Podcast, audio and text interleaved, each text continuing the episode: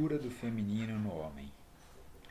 Uma boa parte dos homens foi criado para acreditar que feminilidade é sinônimo de fraqueza, fragilidade e vulnerabilidade, e que é desonroso demonstrar qualquer, qualquer traço de características femininas.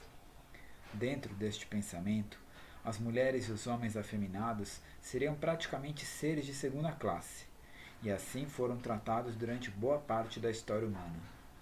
Isto também dentro de uma crença em que só é possível uma das polaridades, ou seja, ou você é masculino ou é feminino e não existe meio termo. Se pensarmos assim, haverá um eterno conflito, pois em qualquer lugar que o feminino aparecer, o masculino estaria então ameaçado. Mas se o feminino é assim tão frágil, então como ele pode ser uma ameaça ao masculino? Ao percebermos que existem mulheres que não tiveram pai e não têm marido, mas que mesmo assim dão conta da vida, trabalham, ganham dinheiro e cuidam dos filhos, a tese do feminino frágil que depende totalmente do homem cai por terra completamente. O mesmo vale para homens homossexuais bem-sucedidos e respeitados dentro de suas áreas profissionais. Se o patriarcado não se sentisse ameaçado pelo poder feminino, jamais haveria estupros, violência doméstica, feminicídio, tráfico de mulheres, mutilação de clitóris e etc. O feminino traz o poder do amor e da cura, e a cura só pode ocorrer quando todas as sombras são expostas. É dessa exposição das sombras que muitos homens têm tanto medo quando se trata do feminino. Por acreditar que o feminino o vulnerabiliza, o homem o reprimiu dentro de si desde o momento em que ouviu pela primeira vez de alguém que não podia agir como mulherzinha. Porém, a essência feminina continua existindo e, uma vez suprimida, sem poder se expressar livremente, ela se torna distorcida e adoecida. O feminino traz a essência da criatividade. Quando oculto, essa criatividade se torna sombria, criando todo tipo de pensamentos negativos, medos e desejos pervertidos. É justamente essa sombra que a maioria dos homens sente pavor e não quer que venha à tona de nenhuma forma.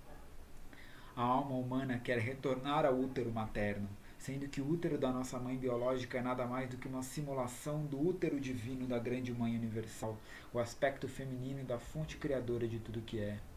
Quando a criança se dá conta que a mãe humana é imperfeita, tem limitações e não é capaz de dar o amor incondicional que ela espera receber, ela se frustra. O homem, ao adentrar a fase sexual da vida, passa a buscar esse feminino perdido nas mulheres com quem se relaciona. Também não encontrará, pois essas mulheres também são humanas, com limitações, traumas, dores, etc. Alguns homens, por não suportar essa, essa frustração, passam a sentir raiva das mulheres. Daí vemos o machismo, os abusos, a violência doméstica.